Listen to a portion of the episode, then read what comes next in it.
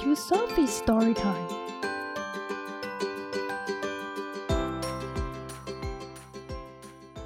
Today's story is Love Mama by Jeanette Bradley. When they reached the ocean, Kipling waved goodbye to Mama.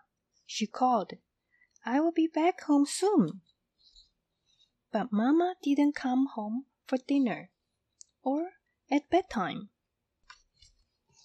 In the morning, Kipling looked everywhere for Mama.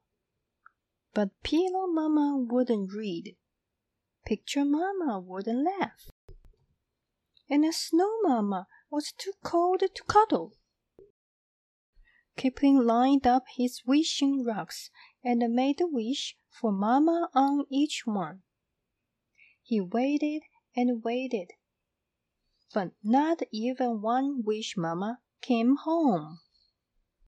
Then the doorbell rang. It wasn't Mama. It was just a sad, soggy box. Kipling shook the box. It rustled and thunked, and it smelled like a sea.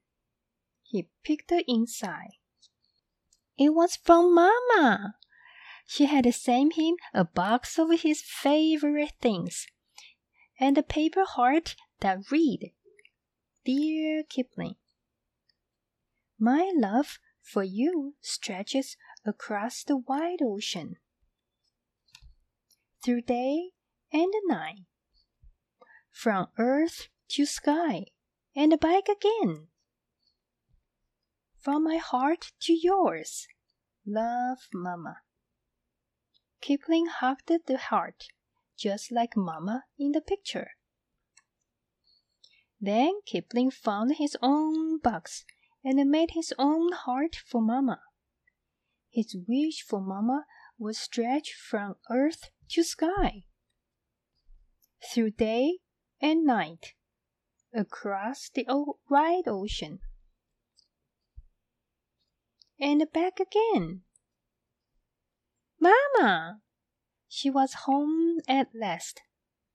Mama was home for dinner and bedtime and all the hugs in between. The end.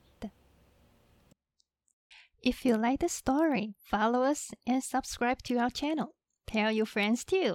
Thank you and see you next time.